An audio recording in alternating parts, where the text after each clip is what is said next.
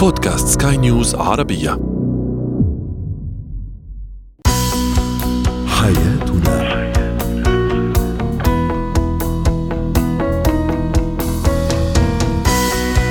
أهلا بكم مستمعينا الكرام إلى برنامج حياتنا، برنامجكم اليومي الذي يعنى بشؤون الأسرة وباقي الشؤون الحياتية الأخرى والذي يمكنكم الاستماع إليه عبر منصة البودكاست لسكاي نيوز عربية.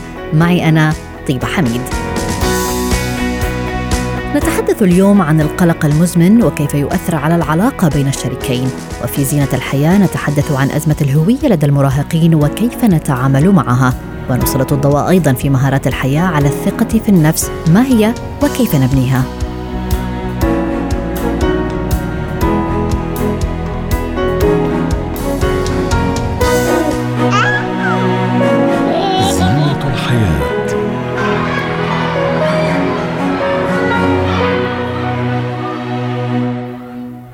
لعلها المرحلة الأكثر صعوبة لدى الوالدين تلك المرتبطة بفترة المراهقة وكيفية تنشئة الأولاد تنشئة صحية لما تحفل به هذه المرحلة العمرية من مشاكل شتى أهمها أزمة الهوية التي تربك المراهق والأهل على حد سواء. في هذه المرحلة لا يعرف المراهق ماذا يريد ولا يستطيع حتى تحديد توجهاته أو اهتماماته أو هواياته. نتعرف أكثر على هذه المشكلة أزمة الهوية لدى المراهق مع الخبيرة التربوية هبة شركس. أهلا بك أستاذة هبة معنا ضمن برنامج حياتنا. في البداية يعني كيف أستطيع أن أعرف أن ابني المراهق أو ابنتي يعانيان بالفعل من أزمة الهوية؟ وأيضا دعينا نعطي تعريف بسيط عن هذا الموضوع. طيب خلينا نبدأ بالتعريف. أزمة الهوية هي أزمة هو آه، يعني علماء النفس قسموا المراحل العمرية لمجموعة من المراحل ثمان مراحل تحديدا وقالوا إن كل مرحلة في عندنا تحدي نفسي معين وبنسميه أزمة أو بنسميه تحدي. لما الإنسان بيتخطى هذا التحدي بنجاح بينتقل للمرحلة اللي بعدها بشكل أفضل. في مرحلة المراهقه التحدي الأكبر هو تحدي الهوية. إن بيبدأ يبقى فيه سؤال من أنا؟ هل أنا ابن الأسرة دي فقط؟ هل أنا بنتمي لمدرستي دي بس؟ هل أنا بنتمي للنادي ده؟ آه هل فعلا كرة القدم دي هي هوايتي؟ هل أنا فعلا بارع في الميوزك؟ هل أنا هل أنا هل أنا؟ بنقول عليها حتى مرحلة الهلهلة. نعم. لأن كل كم الأسئلة اللي بيسألها المراهق اللي هي هل نتيجة لأن التفكير النقدي عنده بيعلى جدا جدا ومهارات العقل بتاع التفكير النقدي تكون عالية جدا. فيبدأ ينتقد الحاجات ويبدأ يتساءل ويطرح أسئلة هو أنا مين ومين هويتي؟ وهل فعلا أسرتي دي آه، القيم والحاجات اللي ربوني عليها هي السليمة؟ هل اللي أنا بتعلمه ده مناسب ليا؟ هل أنا ذكر أم أنثى؟ في كل محتوايا فحتى بيكون في أزمة الهوية الجنسية الميول الجنسي يبدأ يتحدد فبيبقى عنده كمية آه، أشياء محتاجة تت- تتحدد بتكون كبيرة جدا جدا بمجرد ما بيبدأ يختار اختيار واعي لكل حاجة في حياته لقيمه آه، لمعتقداته حتى يعني ال- المعتقدات الدينية المعتقدات الاجتماعية ال lifestyle بتاعته مظهره الخارجي. يبدأ يختار ويلتزم بما اختار اختاره هو ويجرب وبعد كده يغير اختياراته ده اللي بيخليه يمر smoothly أو يمر بنجاح وعندما يبدأ إيه. بطرح هذه الأسئلة هنا أعرف انه ابني المراهق أو ابنتي آه، هم في هذه الأزمة أزمة الهوية هو ممكن يطرح الأسئلة أو ممكن أبدأ ألاقيه بيمر بتغيرات كبيرة كل حاجة وعكسها. يعني نعم. مرة مطول شعره ومرة تانية قصه وعامله على الزيرو آه مرة بنتي عاملة مش عارفة إيه في بتلبس أسود بس.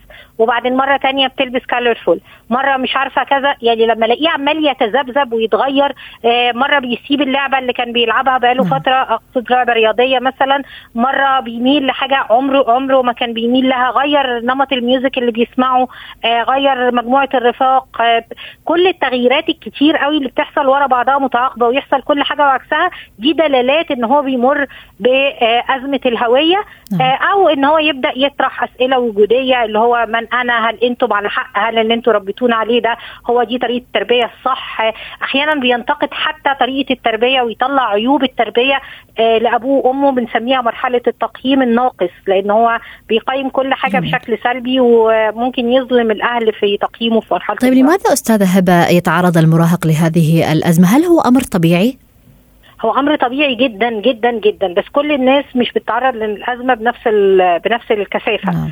آه لكن اللي ما بيمرش بأزمة الهوية دي هيمر بيها في مرحلة متقدمة من السن وده مش هيكون مناسب. لأن إحنا لازم نشكل هويتنا قبل ما ندخل على المرحلة اللي بعدها اللي هي مرحلة الارتباط والتكامل مع الآخر. يعني هيتجوز هيتجوز وهو مش مش متبلور هويته. فال differentiation إحنا بنسميها عملية تمايز نعم. إن شخصيته تبدأ تبقى مختلفة ومتميزه بحاجة يبدأ يبقى يونيك نتيجة لأزمة الهوية دي نتيجة لإنه عايز يختلف عن أسرته نتيجة لإنه عايز يقلد أصدقائه. لما يقلد أصدقائه دول ما يعجبهم ما يعجبهوش فيبدأ ينتمي لمجموعة تانية. كمية التغييرات اللي بتحصل هي المختبر بتاع الشخصية الحقيقي اللي بيفرز طبيعي شخص حقيقي يفرز شخص ناضج هو صاحب اختياراته وصاحب قراراته. باختصار أيضا أستاذة هبة كيف يمكن أن نساعد الأهل والمراهق اليوم ليتجاوز هذه الأزمة؟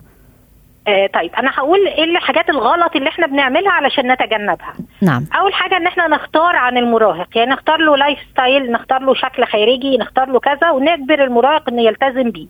وهنا بكون شخص مغلق. الشخص ده بينغلق ما بينفتحش على العالم بيمشي وفقا لخطة مرسومة له. سواء إحنا كأسرة اللي بنختار له أو بنسيب صحابه هم يختاروا له وهو يمشي وراهم يبقى تابع يبقى امعه فدوري هنا إن أنا أوعي أوعي ابني.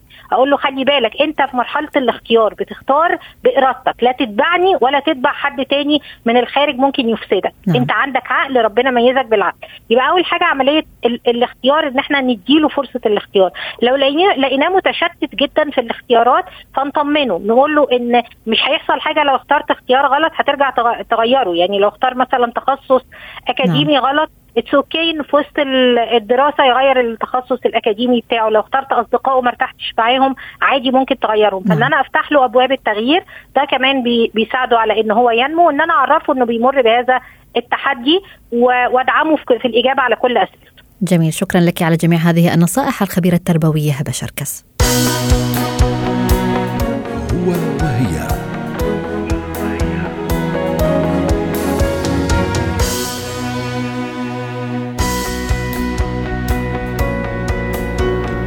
ليس من المبالغة أن قلنا أنه عصر القلق بامتياز. فضغوطات الحياة اليومية تجعلنا نعيش بقلق وخوف وهاجس من الغد ومن المستقبل غير أن الشعور بالقلق غير المبرر أحيانا قد يكون مزمنا لدرجة أنه يدمر حياة الشخص وعلاقاته بالآخرين وبالأخص المقربين منه. الذين يجدون أنفسهم عاجزين عن التعامل معه وتقليل نوبات قلقه. أيضا الارتباط بشريك أو التعرف على شخص يعاني من هذا القلق هو أمر مرهق. انطلاقا من هنا طرحنا السؤال التالي على مواقع التواصل الاجتماعي لسكاي نيوز عربية فيسبوك تويتر إنستغرام. كيف يؤثر القلق على العلاقة بين الشريكين؟ من ضمن التعليقات الواردة كانت لريما التي قالت أغلب شباب العصر اليوم قلقون من الارتباط وتحمل المسؤولية الأمر الذي جعلهم لا يرتبطون من الأساس. عادل أيضا علق وقال من كثرة التعرض لتجارب الغير وكلامهم السلبي عن الزواج والارتباط صار الواحد بيقلق من الفكرة نفسها. شريف أيضا قال القلق بين الشريكين صعب كتير وبيجعلهم يشعرون بتعاسة لأنه يحرمهم من الاستمتاع بأي لحظات تمر عليهم. وأخيرا نقرأ تعليق ميرنا قالت أنا ارتبطت بشخص كثير القلق والخوف لم أستطع أن أكمل معه لأنه كان دائما يفكر بأمور سلبية ويطرح افتراضات سلبية ويتوقع الأسوأ دائما. علاقة متعبة ومرهقة ودائما ما كنت أحاول أقنعه بالأمور الإيجابية ولكن القلق كان مسيطر عليه بشكل كبير.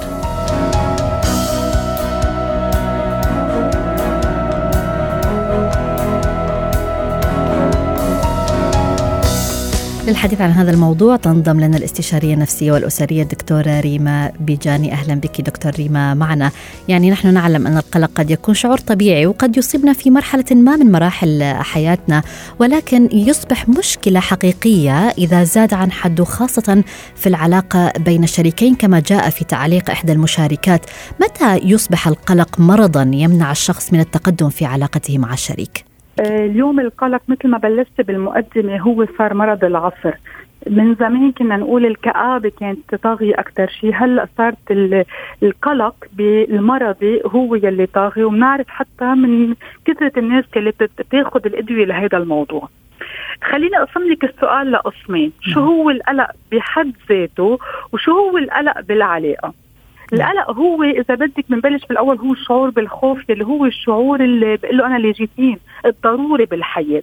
لازم كلنا نخاف إلى حد ما تنقدر ننتبه على حالنا نأمن أمورنا الحياتية. القلق هو أكيد حالة مرضية. ليش؟ وقت الأمور تظهر عن اطارها الطبيعي يعني بصير الخوف كثير مبالغ فيه وبيروح من المنطق للا منطق. لأنه هون الوضع بيصير خارج عن السيطرة. نعم. مشان هيك بصير شيء مرضي وكثير مزعج أكيد.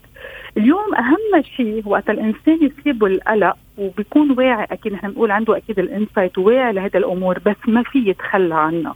وهيدي صعوبتها لأنه بالنسبة له القلق هو ال comfort zone هو المكان الآمن يلي بيقدر يعمل فيه كل أموره. يعني إذا تنقول هلأ بكورونا عم بخاف زيادة نحن بنسميها الخوف الزايد. نعم. بده يضل هو بده يضل هو يتأكد إنه كل شيء ماشي الحال آه قادر يسيطر على على النظافة قادر يسيطر على ال على ال precautions extra هون بيأكد إنه هو ماشي حاله. مش هيك بصير هو بالنسبة له هيدا الأمان. نعم. Okay؟ من هالمنطلق من هالمنطلق لازم ما نروح إذا فتنا بالعلاقة هلأ إذا فتنا بالعلاقة بين الشخصين ما لازم نروح نقشطه هيدا الشيء. نخليه يتخلى عن هذا الشيء ما رح يقدر يتخلى عليه. هون فينا نشتغل عليها بالعلاقه كيف فيها تأثر هذا القلق وكيف يشتغل عليه. تماما. يعني أيضا هذا القلق قد يصاحبه أفكار سلبية تجاه الشريك بمعنى أن الشريك قد مثلا يطرح أسئلة هل سوف يتركني في أي لحظة؟ أو ماذا لو لم يكن يحبني بقدر حبي له؟ هل هذه أيضا الأفكار تجعل الشخص يتصرف بشكل غير منطقي وقد تدفعه لإنهاء العلاقة؟ كثير هون خلينا نقول القلق لكن بالعلاقات بالعلاقات الزوجية أو الخطبة اكسترا الشخص أكيد في عندنا نحن خلينا كمان ارجع للأساس بيكون عنده الشخصيه يعني نحن بنقول في la personnalité anxieuse في شخصية بتقلق كثير أكثر من غيرها. هون أكيد على طول عنده أفكار سوداوية على طول عنده عدم ما رح نقول ثقة بالذات بس أكيد داخل بمحل معين هيدي الثقة بنفسه شو قادر يعمل. هون أكيد برجع معك لشخصيته كيف رابي وكل هالأمور فينا نحلل نعم. كثير بتأثر بطريقة كثير سلبيه على العلاقة وبتخليه على طول عايش ب خوف بمعنى إنه إيه بتصير انستا ما بقى بحس بالأمان الشخص يلي قلق عنده الشخصية القلقة على طول بحس بعدم الأمان نعم. على طول بحس إنه هو منه مرغوب فيه اكسترا وبضل عايش هذا الشيء وبيأثر على الشريك أكيد بطريقة كثير سلبية. كيف نتعامل دكتور ريما مع هذا الشريك الذي يعاني من القلق الزائد؟ أول شيء لازم نتفهمه. ضروري. يعني ما نروح صوب الرمارك الأفكار إنه نحكيه أو الحديث اللي بيعمل جوجمون يلي بنكون عم نلومه فيه أو بنكون عم نحمله ذنب آه، أو عم نحسسه إنه اف شو غريب يلي عم تعمله.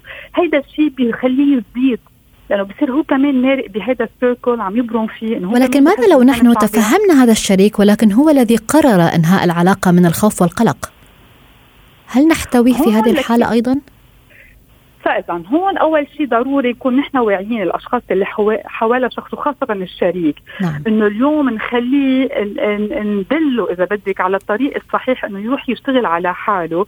لأنه فينا اوقات تكون عم ننهي علاقه منيحة وبتناسبنا بس لأنه القلق هو اللي عم بيكون عم بيأثر على آرائي. واسال شيء وقت يكون القلق عم بيأثر على قراري لأنه هون اليوم بيكون ابدا منا واعيين يعني نعم. مثل نحن بنسميهم الانفعالات اللي هن الخوف الفرح اكسترا ولا مرة لازم ناخذ قرار نحن ومؤثرين فيهم. كيف إذا كان قلق اليوم أكيد الشريك برأيي إذا كانت العلاقة إلى حد ما ظابطة بس القلق مأثر عليها وببلش يخربطها.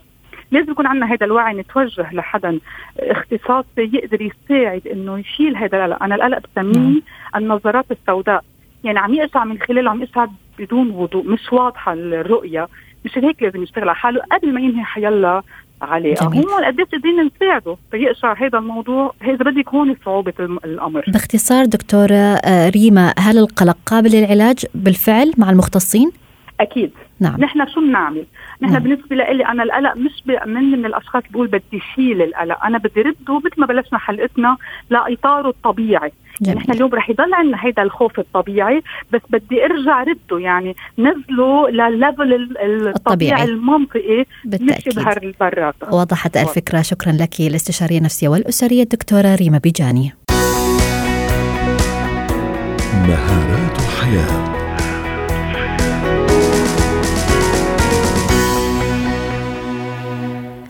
نتحدث اليوم عن الثقة في النفس. دائما ما نسمع هذا الشخص واثق بنفسه أو حاول أن تكون أكثر ثقة بنفسك والبعض يقول من يمتلكون الثقة في النفس في النفس عفوا هم الأكثر حظا فالأمور لديهم تسير بتلقائية وسلاسة. فمن أين تأتي هذه الثقة؟ هذا ما سوف نناقشه مع مدربة مهارات الحياة نور هشام. أهلا بك نور معنا ضمن برنامج حياتنا.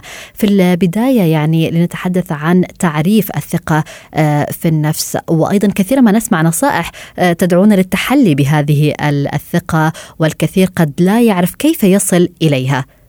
مرحبا فيك وجميع المستمعين. أهلا بك. آه مثل ما قلتي خلينا نبدأ نعرف شو هي الثقه بالنفس عشان نعرف كيف نكتسب شو هي المهارات اللي إحنا محتاجينها لحتى نكتسب هاي الثقه بالنفس. نعم.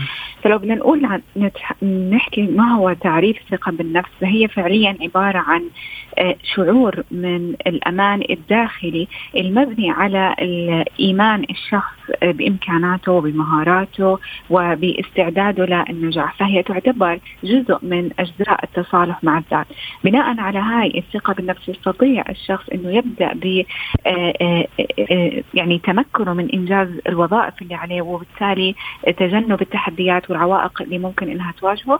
هذا بيخليه يكون على توازن ما بين نفسه وما بين المجتمع اللي حواليه وبالتالي يصل إلى مرحلة التقبل الذاتي وبالتالي الثقة بالنفس سواء نعم. مع نفسه أو مع الآخرين. هلا في فعليا ثلاث أمور تعتبر خاطئة عن موضوع الثقة بالنفس. خلينا نذكرهم سريعا. نعم. الأمر الأول هو عادة الناس تعتقد إنه الثقة بالنفس هي أمر فطري. يعني إحنا من الولد عندنا الثقة بالنفس وبالفعل فعليا الثقة بالنفس هي أمر مكتسب هي مهارة أنا أتعلمها. قد أتعلمها من الصغر في عمر معين آه، ممكن تكون عنديها أقل من الآخرين ولكنها هي شيء مكتسب. أنا أكتسبه بالتدريب وبالتعلم. نعم. النقطة الثانية أنه عادة الناس تعتقد أنه إذا أنا بعدت عن الأمور اللي أنا فشلت فيها أو أخفقت فيها وبالتالي ثقة نفسي راح تزيد وهذا غير صحيح. لأنه أساسا نوع من أنواع التعافي من الفشل أو من الإخفاق هو إني أنا اكرره مرة ثانية أتجنب الأخطاء اللي وقعت فيها واعمله بطريقة مختلفة لحتى أصل فيها إلى النجاح اللي هي عدم الاستسلام من المرة الأولى. في هاي الحالة ثقتي بنفسي راح تزداد وليس تجنب الأمور اللي أنا قد أخفق فيها. الأمر الثالث إنه الناس دائما بتعتقد اذا إذا أنا ما عندي ثقة بنفسي فأنا يعني أنا راح أفقد هاي الثقة إلى الأبد. وهذا كمان أمر آه، آه، غير صحيح. لأنه أنت كيف راح تعرف إنه أنت ما ليس لديك القدرة على اكتساب الثقة بالنفس إذا أنت من البداية لم تحاول في انك تكتسب هاي آه، الثقة بالنفس. وهنا أود أن أسألك أستاذة نور كيف نبني ثقتنا بأنفسنا؟ آه، من المهارات اللي بتساعد على بناء الثقة بالنفس هي إني أنا دائما أركز على آه، نقاط القوة اللي عندي وأتجنب نقاط الضعف. عادة إحنا اللي ما عنده ثقة بنفسه هو دائما يرى الضعف اللي فيه. لا أنا أشوف شو عندي مهارات أنا فيها قوة أبدأ أطور عليها وأبدأ أستخدمها لحتى توصلني لنجاحات آه، معينة. دائما أضع نفسي آه، آه، يعني في إني أجرب تحديات جديدة أتحدى الأمور اللي أنا بتخليني تهز ثقتي بنفسي. يعني مثلا أطلع خليني أتحدث مع أشخاص أنا مثلا مختلفين. حتى لو أنا ما بعرفهم حتى في حوار بسيط لو أنا كنت في مكان معين مثلا واضطريت إني أتكلم مع شخص أنا ما أعرفه خليني دائما أوجد لنفسي تحديات آه، آه، أحاول إني أعمل الأمور لوحدي. آه، أعتمد على نفسي. أجرب دائما أشياء جديدة أنشطة جديدة أنا ما ما جربتها من قبل. مثلا حتى لو رياضة جديدة أنا ما جربتها من قبل نجاحي فيها بيزيد الثقة بنفسي. دائما خليني أتحلى بالعفوية. يعني أبتعد عن تبرير مثلا عدم ذهابي لمناسبة معينة أو عدم إنجاز إنجازي لأمر معين في وقت معين. ما دائما أبرر نفسي للآخرين خليني دائما شخص عفوي. الشيء الثاني هو لغة الجسد أو اللي هي ال body language. نعم. لغة دائما إحنا بنقول emotions comes from motions motions comes from emotions. ال ال عادة لو بدنا نتخيل الشخص اللي واثق بنفسه والشخص اللي غير واثق بنفسه، الشخص اللي واثق بنفسه دائما واقف منتصب القامة آه، آه، أكتافه مرفوعة مبتسم مع الآخرين آه، بي بي لما يحكي مع شخص آخر عينه في عين الآخرين بيتكلم بكل أريحية. بينما الشخص اللي غير واثق بنفسه دائما حتى نبرة صوته مهزوزة ما بيقدر يحط عينه بعين الآخرين أكتافه نازلة بيطلع دائما للأسفل. فلا أنا حتى لغة جسدي لو أنا من داخلي حاسس إنه في عندي نوع نوع من شوي الارتباك. لغة جسدي لو أنا خليتها في إنه آه، وضعية الواثق بنفسه راح تنعكس علي وراح تنعكس على آه، إيماني بنفسي. نعم. آه مثل ما قلنا دائما نضع نفسنا آه في تحديات آه مختلفة ونكون دائما ممتنين يكون عندنا امتنان للمهارات جميل. اللي عندنا. لأنه عادة إحنا نطلع على أنه الآخر عنده هذا الشيء وأنا ما عندي إياه وبالتالي ثقتي بنفسي بتنهار. لا هو مثل ما هو عنده شيء مميز فيه أنا عندي كمان شيء مميز فيه راح أشتغل عليه هو اللي راح من خلاله أبني ثقتي بنفسي. باختصار أيضا أستاذة نور البعض قد يقول مثلا هذا الشخص لديه ثقة مبالغ فيها. هل هذه الثقة الزائدة في النفس هي مصدر قوة أم قد تنقلب على صاحب هذه الثقة وتضره بالتالي؟ هي هاي نقطة مهمة. موضوع الثقة بالنفس هو موضوع توازن بحيث إني أنا أكسب هاي الثقة ما إنها توصلني لمرحلة الغرور ولا إنها توصلني لمرحلة اللي هي آه، عدم الثقة بالنفس نهائي اللي هي مرحلة إنه أنا آه، لا أؤمن بذاتي. فهي الثقة بالنفس هو أمر يعني جزء بالنص جاي بالوسط. إنه لا إنه الثقة الزائدة على نفسه اللي بتوصل الإنسان لمرحلة الغرور هاي شيء إحنا ما بنحاول تجنبه آه هي ثقة بنفس إنه تساعدني على الإنجاز والتقدم. أما موضوع إنه الغرور وإني أنا أتكبر على الآخرين فهذا آه إحنا لابد من إن آه نتجنبه. لا يعتبر أمر يعني جيد إنه يكون عند عند الشخص. أيضا يعني هل الشخص الذي يخاف كثيرا هو شخص فاقد للثقة؟ يجب أن يتخلص من هذا الخوف ويعمل على التخلص منه في البداية ثم يستطيع أن يبني الثقة بعدها. مش بالضرورة الشخص اللي بيخاف يكون ما عنده ثقة بنفسه لأنه هو ممكن يخاف من أمور معينة ولكنه هو واثق بنفسه لما يكون في ظروف أخرى ما فيها الأمور اللي بتسبب له الخوف. آه فهو مثلا لو هو بيخاف خلينا نقول من الببليك سبيكينج فالثقة بنفسه في في التحدث أمام الجمهور هي اللي مهزوزة. ولكن قد تكون ثقته بنفسه آه، في إنجاز آه، اللي يطلب منه في العمل جدا آه، عالية وما فيها أي مشكلة. نعم. فهو ما بنقدر إحنا نربط الخوف بشكل عام بالثقة بالنفس بشكل عام. نعم. هي بتعتمد على الأمور اللي الشخص بخاف منها على مسببات الخوف لهذا الشخص. شكرا لك على جميع هذه النصائح. مدربة مهارات الحياة نور هشام. حياتنا.